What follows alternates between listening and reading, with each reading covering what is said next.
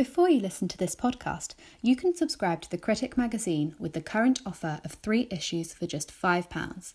Head to our website www.thecritic.co.uk to subscribe today. Hello, and welcome back to Black's History Week. In this edition, the author of Military Strategy A Global History, Professor Jeremy Black, talks to the Critic's deputy editor Graham Stewart about the strategic options for American defence policy in the aftermath of the withdrawal from Afghanistan. Professor Jeremy Black, following the uh, departure from Kabul, President Biden announced that uh, the United States was no longer in the business of uh, remaking other countries. This has been interpreted as the end of United States' role as the world policeman. Firstly, is that a correct interpretation? And secondly, for how long, historically speaking, has America been the world's policeman? Um, well, America hasn't been the world's policeman for very long. I suppose one could say that in the interwar years, it took that role in its sphere of influence in places like Haiti and Dominican Republic and Nicaragua. Um, but it's only really in recent years that it has taken this role and has done so um, in part as a result of trying uh, to contain what was presented as opponents during the war, so-called war on terror. I, I think the I think there are several problems with the rush to um, comment, which is seen at the present moment. First of all, there is, as is always the case, the problem of taking the views of a particular president and saying this represents American policy. I mean, obviously, you can't separate American policy from the policy of an individual administration. Equally, an individual administration is only in for four or eight years. So there's that issue. But secondly, I think that amidst all the uh, horror, so called, that has been people have rushed to express, is a rational response by the United States. You may recall that in the 1990s, 2000s, there were people who were talking about the hubris of being a so called unipower. Uh, and really, what one's seeing now is a more realistic response to a complex situation. Um, the fundamentals of the world have not changed geopolitically from where they were three months ago. The United States has best to address how to respond to the rise of China. Um, there are secondary regional issues. Um, I would have thought most specifically around Iran and North Korea. And then there are tangential issues.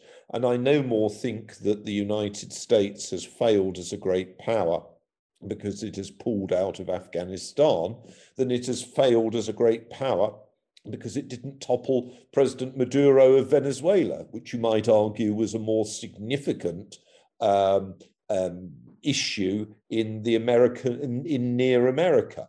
But obviously, and as you know, uh, we discussed in our last issue how uh, many British commentators in particular adopted a hysterical response, um, largely because what President Biden's, I think, fairly sensible response to the exigencies of American national interests have done is drawn attention to some of the follies and flaws of those in Britain who've assumed that America would take its policies in different directions. And you know, um, people are entitled to their mistakes, but those are mistaken views. Uh, separately, of course, there is the anti Biden uh, narrative. Now, you may recall when we discussed uh, the American presidential election, uh, I suggested that there were serious flaws with both the candidates, with both uh, President Biden and with then President Trump. And I remain of that view. I do not think President Biden is is mentally or physically up to the job. But that does not mean that a drawing in of America's uh, commitments was necessarily foolish. And in fact, I would take the opposite view. Mm. Well, there is, if you like, a, a realist view, which uh, you've just articulated, which is Uh, I am a realist in international relations.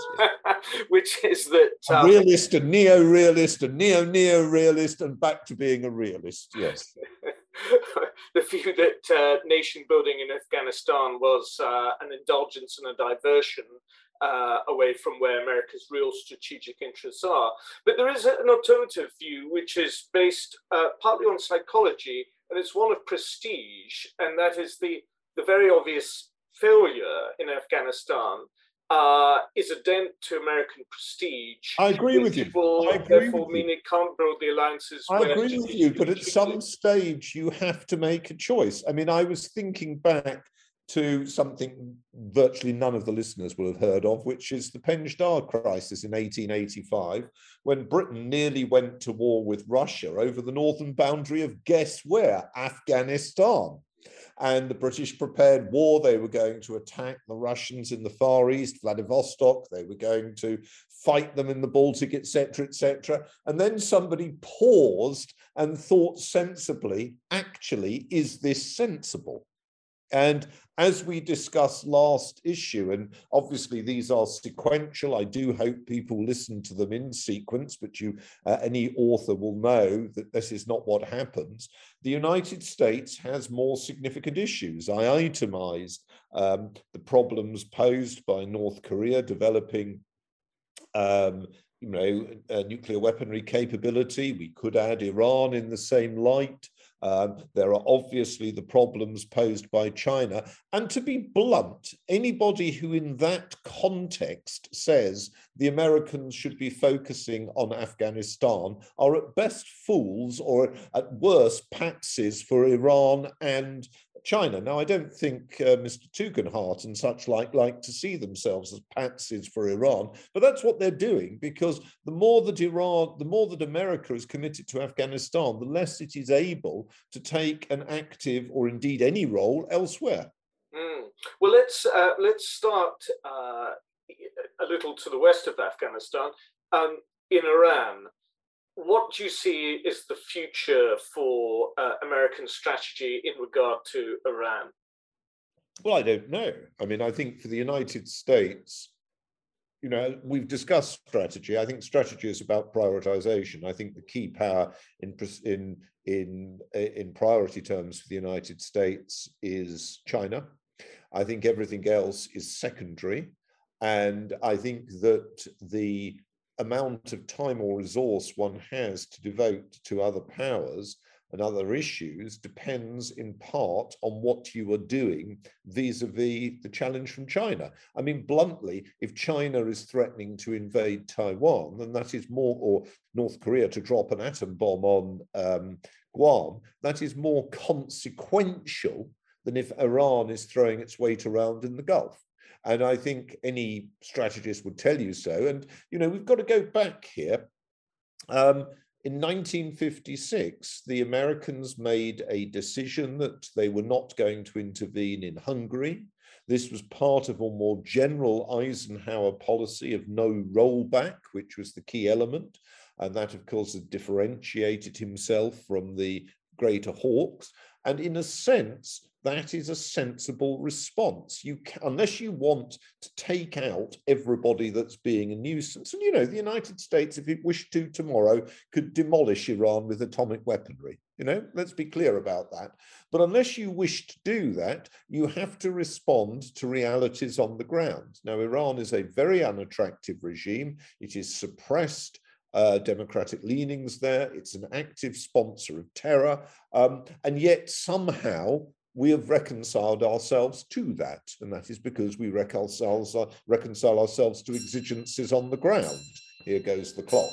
Um, the idea that we should do something different in Afghanistan is bizarre the Iranians are much more challenging. So I would ask those rather foolish members of parliament in Britain who have been laying claim to taking all sorts of responses vis a vis Afghanistan, well, why the hell haven't they been saying something about Iran? Mm, mm. And the answer is they have a geography of prudence, and other people have a geography of prudence. And what happens is people emotionalize uh, their or moralize their own choices and make other people's choices allegedly appeasement. Well, that's just childish. That is just stupid. That is rhetoric. It might make for a good speech in the House of Commons. It might, for all I know, help to uh, take one into being leader of the Conservative Party or Prime Minister, or for that matter, the same for Labour. But it does not mean it is necessarily a sound analysis of the situation.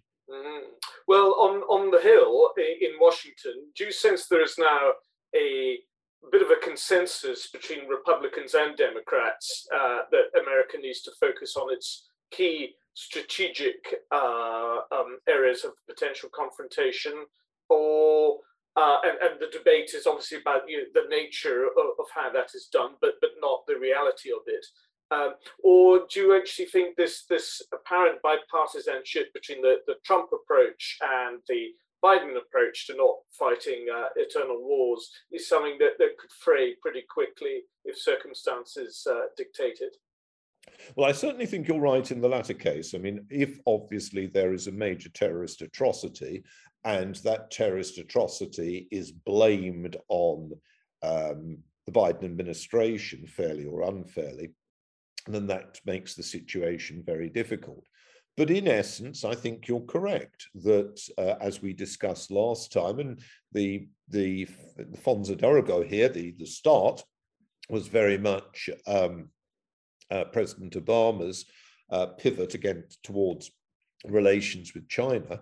America has, over the last decade, been disengaging from its commitment in Southwest um, Asia, and I suspect that that will continue. Um, that doesn't mean that there won't be an American military presence. The key presence, the key presence, of course, is um, American warships based in Bahrain, um, and that is important, far more useful uh, in requiring less protection, incidentally, than American troops based in Afghanistan. Um, but I think it's fair to say that there is an urgency to anxieties about China and North Korea that surpass every other issue. Now, you know, I mean, there is a you you were critical of my being a realist. That's absolutely fine. I mean, realists are used to people saying that they are lacking in you know the sentiment and cant of the modern age. Um, but the fact of the matter is, it doesn't help to run foreign policy on sentiment and cant if what you have got to do is think about how best to deter China. Yes, oh, there, there was no implied criticism in calling you a realist. I mean, better to call you a realist than, than uh, someone who's not a realist. Uh, but, that would be my that would be my. But uh, can I just say, I mean, it's kind of you to say so. And first of all, for the benefit of listeners, and what uh, Graham and myself are referring to are uh, different interpretations based in international relations, political science theory between realists and idealists, much of which is fairly factious, but it captures um, uh, contrasting interpretations of how international relations ought or does work.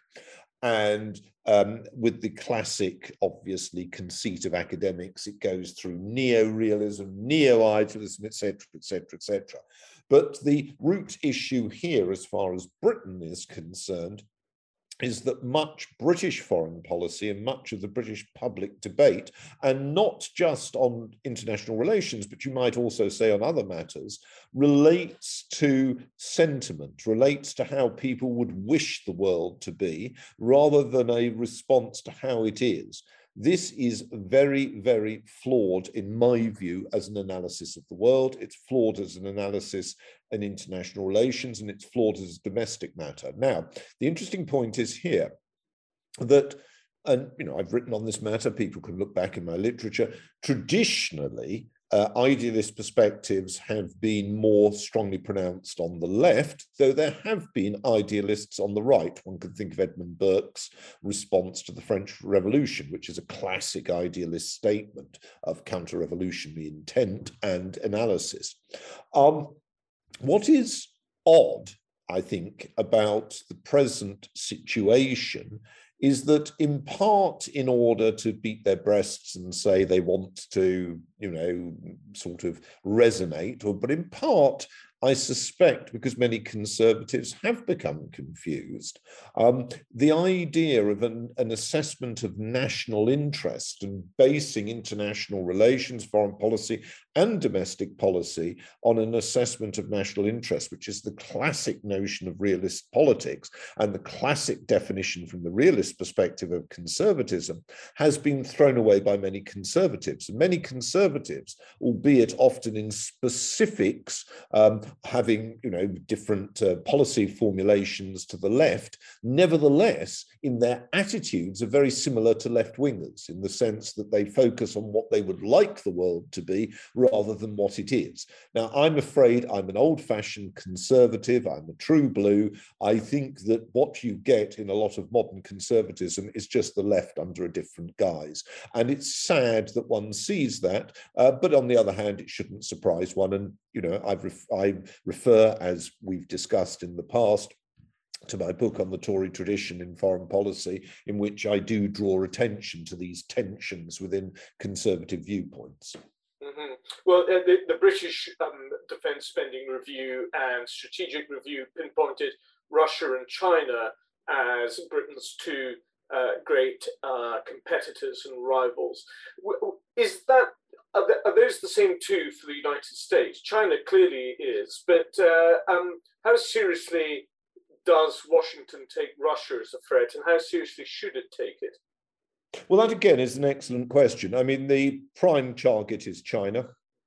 Um, I think it's fair to say that there is concern in Washington about President Putin, but President Putin's resource base is not strong, and of course is getting weaker as um, oil becomes less important as a uh, as an asset. Um, I mean, President Putin has shown that he can in, and shown that he can and will intervene um, as he has done in Syria. But that is not, and that was obviously inconvenient for the United States and for the European powers. But it hasn't actually fundamentally upset um, the United States. And I think from the American point of view, China is very much more an issue, and that this is a disjuncture uh, with the Europeans. I would say that after China and North Korea, uh, if anything, Iran is more important as a threat to the United States than Russia is. Well, uh, let's let's deal with the Asia Pacific theatre and United States strategy. Uh, there's North Korea, but there's also an assessment of China.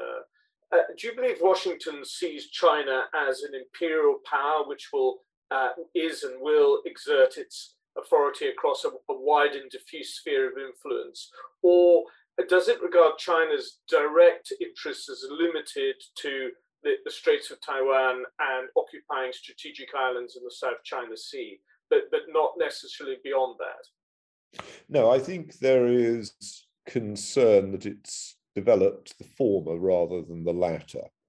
Now, that doesn't mean that there aren't um, particular areas of greater interest to China. Um, one of them being, for example, an absence of American intervention in North Korea. You know, that's so that the Chinese conceptualize their foreign policy in terms of negatives as well as positives, if you wish to use that terminology. And the Chinese do not see themselves to the extent that we do as a an expansionist power. I'm not asking you to agree or disagree. I'm just simply observing that. But I think it's fair to say that China has become much more ambitious in recent years. It's conceptualizing itself as a global model that ought to be followed more widely. And just as we and the rest of the world have had to be used over the last 30 years to, um, shall we say, interventionism by Western powers. So we at least have to consider, and the Chinese have to consider, whether they are going to do the same, and we have to consider how we would respond. So let us say there was a um, and here we're looking ahead 20 years we're not looking ahead this instance but let us say there was a terrible breakdown in mindanao and the uh, the southern the southern large island of the philippines and Islamic separatists, stroke, whatever you might mean, but in this context by terrorists, um, are successful. As you know, there's been a separatist struggle there uh, for a number of years, well, for a long time. Um, how would we respond if the Chinese announced they were intervening? You know, there are, so there are, it's not just issues that we can see at the present moment. It's issues that might occur. It's issues that might occur in a broader, a broader geopolitical span. On the other hand, I think if you were looking realistically at the last 30 years, and I'm assuming, though here we may be wrong to take a realist perspective, but let us assume the Chinese are realists. The thing that they would learn from the United States and in a lesser role Britain's intervention in the last 30 years is that on the whole interventions have not led to the outcomes that were anticipated in the short medium or long term so why that would one encourage one let us say you're, you're China and you've lent hundreds of millions to um, an African state, as well as providing a large number of advisors. And things go pear shaped, they murder a lot of your advisors, they you know write off the debt. I would have thought a chinese uh, you know government at the present moment might be realistic enough to say well is this really sensible us intervening? I don't know. Um, what I can guarantee is that there would be plenty of idiots in London and Washington to say if China intervened, then we must intervene against them. Um, so you know there is there are problems here, uh, not just what the other side does, is how one responds. Now, my own view is that it's very important to support democracy in the East Asian states. And I think there are clear Western interests in Japan, South Korea, and Taiwan remaining independent and supporting the Western system. And there are clear interests in us acting therefore to help them and to help deter attacks or pressure upon them. I do not feel the same about um, some other areas where China might choose to intervene, because I'm not convinced that necessarily, if China chooses to be idiots like we've been idiots, that we should regard that as a terrible failure. Yes, so I mean, an example would be uh, a country. China intervening in Afghanistan. well, let, us say a, a, country in Africa which has very strategic mineral resources, uh, which uh, which then defaults uh, on on its um, loans to China. China directly intervenes. You, you, Equatorial you, Guinea, for example. Yes, well, it, it, yes. Um, uh, you don't you don't foresee it's likely I don't think the Chinese are likely to do that. I think they're more likely to do, as we know, when Mugabe was overthrown, it was shortly after a visit by the head of the armed forces to Beijing. We know that. Um, and, you know, the assumption has to be that Beijing okayed the action by the armed forces. Well, you know, it all said and done, if Beijing backs one group of whatever you want to refer to them as, you know, undemocratic actors against another group of undemocratic actors. Uh, we have to be careful of seeing that as a fundamental overthrow of the world system. Mm-hmm, mm-hmm. Well, to, to, return to the uh, Asia Pacific sphere, um, you spoke a moment ago about you reassuring um, America, reassuring Southeast Asian allies. One way, of course, is uh, through um, defense, but another way is pulling them away from the magnet of Chinese backed, uh, state backed investment, the, the financial system that um, um, you know, the Belt and Road and other Chinese initiatives um, potentially has in drawing Southeast Asian countries into the, the, the Chinese sphere of influence. Is there much that America can do beyond um, having aircraft carriers patrolling uh, in, in the Pacific to reassure these countries? Or do they really need to create an alternative financial pool uh, which um, ensures that, that these countries are, are within the American financial sphere of influence? Well, um, the United States, like Australia, like New Zealand, have made major efforts in the Southwest Pacific to try and restrain China's appeal in places like Samoa, uh, Papua New Guinea. um, by not just hard power, but by soft power, including, you know, financial assistance. And uh, given that many of the poorest countries in the world are in the Pacific, that will no doubt continue to be the case. Australia and New Zealand play the largest role in the Southwest Pacific, and America plays the largest role in Micronesia. Uh, France itself plays a significant role in Polynesia because France is worried about you know, Chinese activity there um, which includes all sorts of things like um, uh, depredation, depredation by fishing boats, which are in effect kinds of auxiliary uh, fleets. Um, so I don't think it's just simply a matter, as you put it, of uh, sailing, you know, um, aircraft carriers around the place. Uh, there are other aspects of aid um, I seem to remember uh, reading very recently about the United States, New Zealand, and Australia, for example, trying to encourage and finance to that end um, the use of electricity and connectedness in Papua New Guinea. Um, they're obviously also trying to restrict separatist activities, such as both in Bougainville in Papua New Guinea and in Vanuatu and in the Solomons.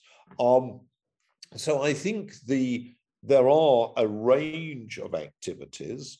I mean, clearly, from the United States' perspective, um, getting through some of the roadblocks in Washington. So, in other words, it would be good if uh, it was possible for the administration to um, get its ambassadors out there. If the opposition, the Republicans, would, you know, would cease uh, in those particular areas to um, weaken the United States. I mean, if you think about it, it's not too different uh, from the opposition blocking military appointments. You know, it is not helpful.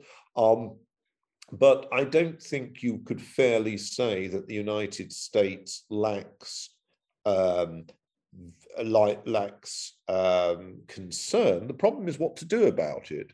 Uh, you may recall me mentioning in one of the programs that possibly historians in the future, insofar as they've got any sense, which we'll put a question mark against, may say that the principal weakness of the Trump administration was allowing North Korea to develop its nuclear armaments. Uh, you might also mention that under President Trump, there was a failure to deal with the Cuban backed Venezuelan regime, a failure that may look more malign um, if that regime is able to destabilize its neighbors, particularly Colombia. So the United States has a whole range of geopolitical commitments. I mean, you know, I keep trying to talk about that area because we need to think about what a post-Castro Cuba uh, entails, what instability entails in Central America. Um, so, uh, you know, I would say that if I was America, I would be very much more concerned about a range of activities, and I would put Afghanistan low on the area. Now, obviously, the emotive scenes that you've mentioned, etc., etc., etc., retreat from Kabul, seizure of American arms, blah, you know, it, it, it wasn't good. It was, you know, a poorly implemented policy, but that does not actually mean that the policy itself uh, was wrong. And one has to be very wary about reading from implementation to policy error.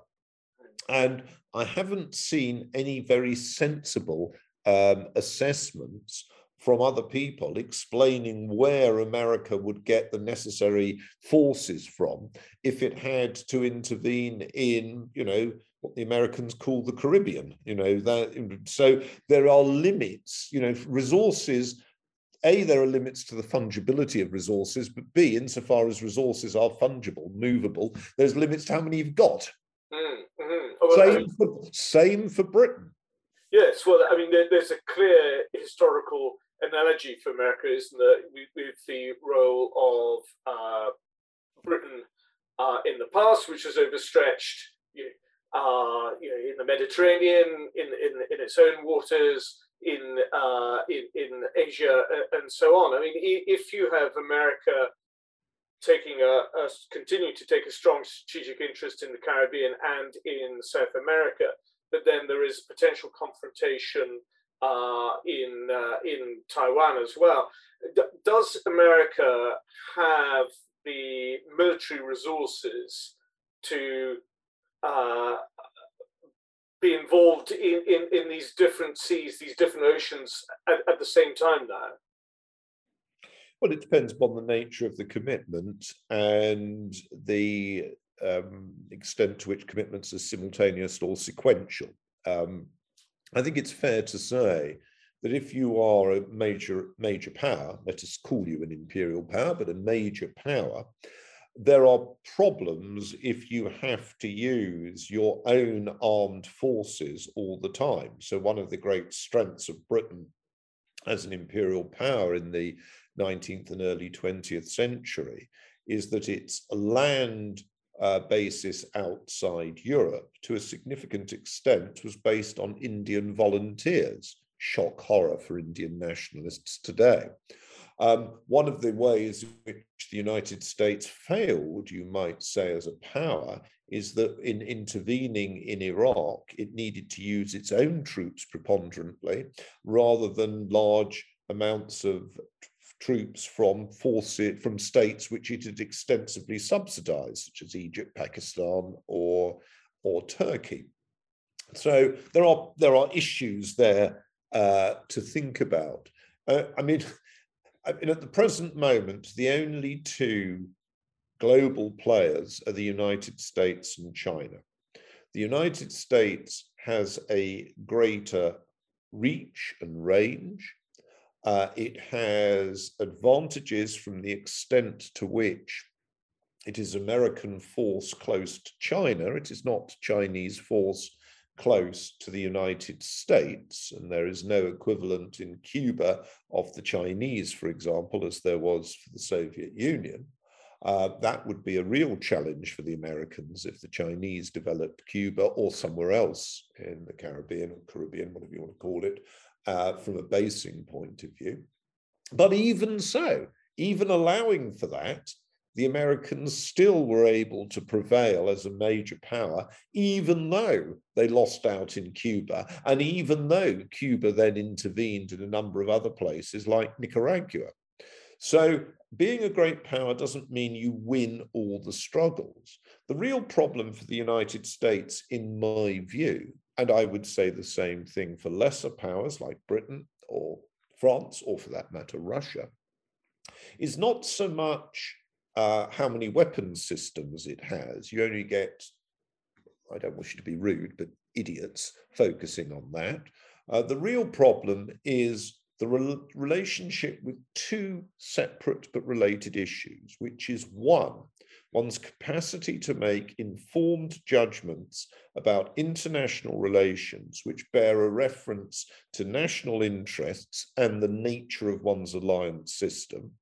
And secondly, the ability to deal with significant domestic problems that weaken one in international relations, either because they allow other powers to actually intervene in terms of your domestic affairs, um, as Russia did, for example, by uh, seeking to intervene in behalf of the SNP and the Scottish separatist uh, referendum, or more generally and more acutely than that, by actually, as it were, weakening the state so that it is unable to devote the resource or attention to mature handling of policy assessments. Now, that can take a number of views. It could take an excessive expenditure on social welfare, for example. It could be um, a failure to have an adequate tax base. It could be a refusal to consider what is necessary in order to develop one's economy. There are different ways of looking at this,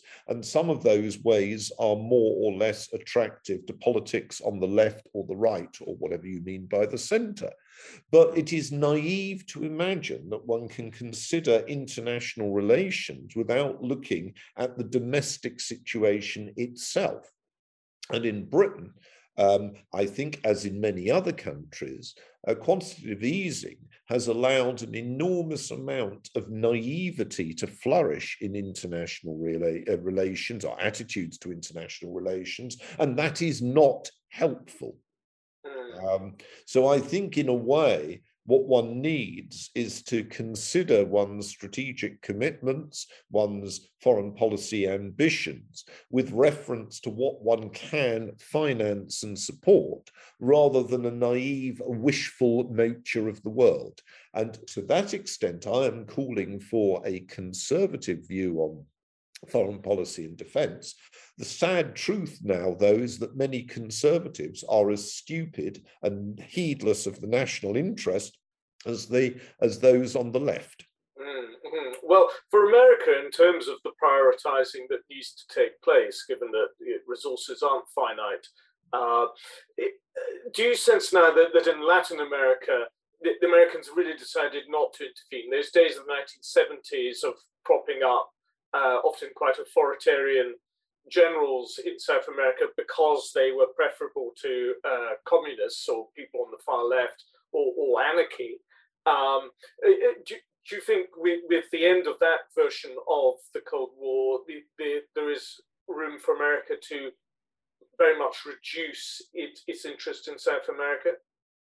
Well, that's again a fascinating question. You could say the Americans chose when they had a situation of near monopolistic power to not deal with clear cut issues of um, authoritarian governments, Cuba, for example, Venezuela, um, let alone uh, other governments, Bolivia, um, when these governments were actively hostile. So you could say that the United States has already been adopting a situation of some restraint, and that is in part due to the lack of uh, exploitation of the situation by Russia and or China.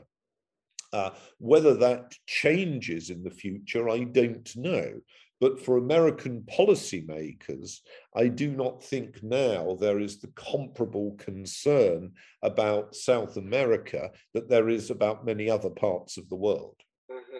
And for, for Europe, short of a Russian invasion of the Baltic states, um, do, do, you think America really is likely to have any uh, further interest in, in, in, Europe? I mean, presumably, if there was another Kosovo, uh, America would not be involved in, in the way that it was back in the days of uh, General Wes Clark. Um, but be, beyond um, defending the, the outer boundary of NATO, is that it really now in terms of the European theatre? Well, I think the Americans have got a transactional relationship, uh, both within NATO and vis a vis the European Union and non EU members in Europe, which includes us, though not only us. Uh, Ukraine, for example, is one of them.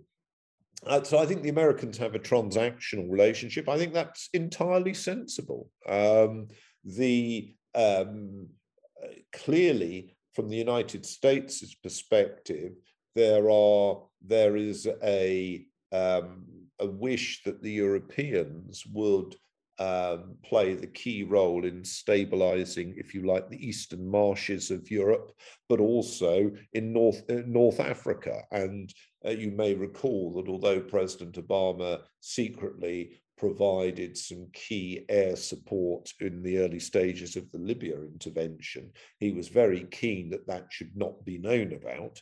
And essentially, Libya was played as a non-Europe, a non-American uh, uh, situation, um, and I, as it is now. I mean, the principal external powers playing a role in Libya are Russia, Qatar, uh, Turkey, uh, but not the United States, Egypt, but not the United States. And I'm not sure that that is in any way a foolish decision. Um, and so I think the Americans are sensible in trying to prioritize. I think that um, the there is a degree of naivety elsewhere in uh, in responding to that there is a failure to consider adequately um, the nature of the situation over the last few decades. Um, and there is the rush to emotionalism. Um, and also, of course, there is a reading into the present situation of people's political prejudices. So, those people who are critical of America and Britain are most apt to be people who were opposed to Brexit and think that we everything would have been perfect if we would have stayed in the European Union, which I'm afraid to say is, is inaccurate.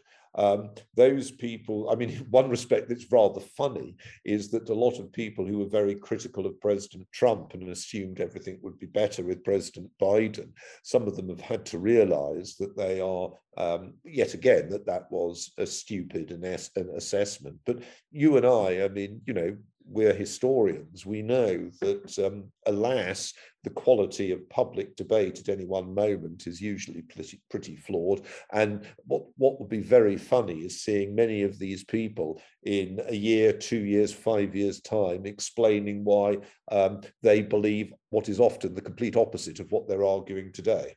Hmm. Well, it, it's being suggested in terms of political prejudice, it's being suggested that Joe Biden has uh, very little emotional feeling for uh, America's relationships with uh, with the UK. Um, is it your interpretation that actually realism will will will uh, raise its head and ultimately the British will still see, be seen to be America's best bet in terms of an ally? Or do you foresee the White House, if it was to name its top three allies, it would probably put Japan ahead of Britain now, and, and, and who else would, would be the key allies for, for America? Oh, I think for America at the present moment, it would be Japan, Australia, and India. Um, the um, and that shouldn't, in a sense, surprise us because the United States is most concerned about the challenge from China. And also because it has to be said that going back to what we've been talking about earlier, that the British are not focused on um, you know national revival and economic strengthening and you can see the way the absolute emotionalism of the response to covid um, you know you have to ask yourself would you really want to be allied to to a power that's that that can behave like that so I'm not sure that we should be terribly surprised at that. I mean, I would have thought if you were an American looking at Europe, it must be pretty desperate. Um, the Germans are the strongest economy. They're unwilling to stand up to the Russians. They're unwilling to spend money on their uh, defenses, and their fiscal policy helps to destabilize Southern Europe. The French are great for folie de grandeur, and when that uh, reaches the same audience as the Americans, everybody is happy to, you know, slap hands and all the rest of it. But the reality is the French are even more transactional than the Americans, and there is the, the degree to which President Macron is unpopular. The British well, I mean, if you think about Britain and you were looking at it from the outside, nobody has the faintest idea whether Scotland is going to stay in. Um, nobody, you know, Pete, the British have taken out unsustainable commitments in social welfare and health etc., etc. So if I was an American policymaker, I would not be uh, putting the British first. I would say that the British and the French are the two powers to consider if one is looking at Europe. Uh, because they will do or could do more than just simply restrain Russia or play a role against Russia, as without doubt, say, Poland and Sweden are both capable of wanting to, to do. Um, and you know, it may well be that if that the Americans identify particular goals and requirements of their own, which they see the British and French being particularly, um, you know, sort of adept at, or maybe willing to be pushed into doing, maybe in the European space, maybe in the Mediterranean. But um, I don't think the Americans see the British power projection, even if there is a carrier there in the Far East, as playing a crucial role as the as the um, as the uh, as the British do. Mm-hmm. And so, finally, a, a reflection on that um, Anglo-American relationship.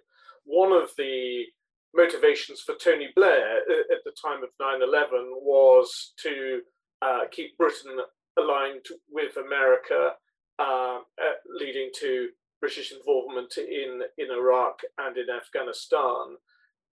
Are the British doing something similar now with a, a refocus towards China in the hope of being aligned with America's defense interests there? and therefore British foreign policy continues to put the special relationship as the, as its number one priority, regardless of whether that is in Britain's interests or not. Well, we almost need an entire programme to discuss that. But remember, British concerns in the Far East relate also to relations with, say, Australia, Japan, and indeed India. They're not simply and solely to do with relations with the United States.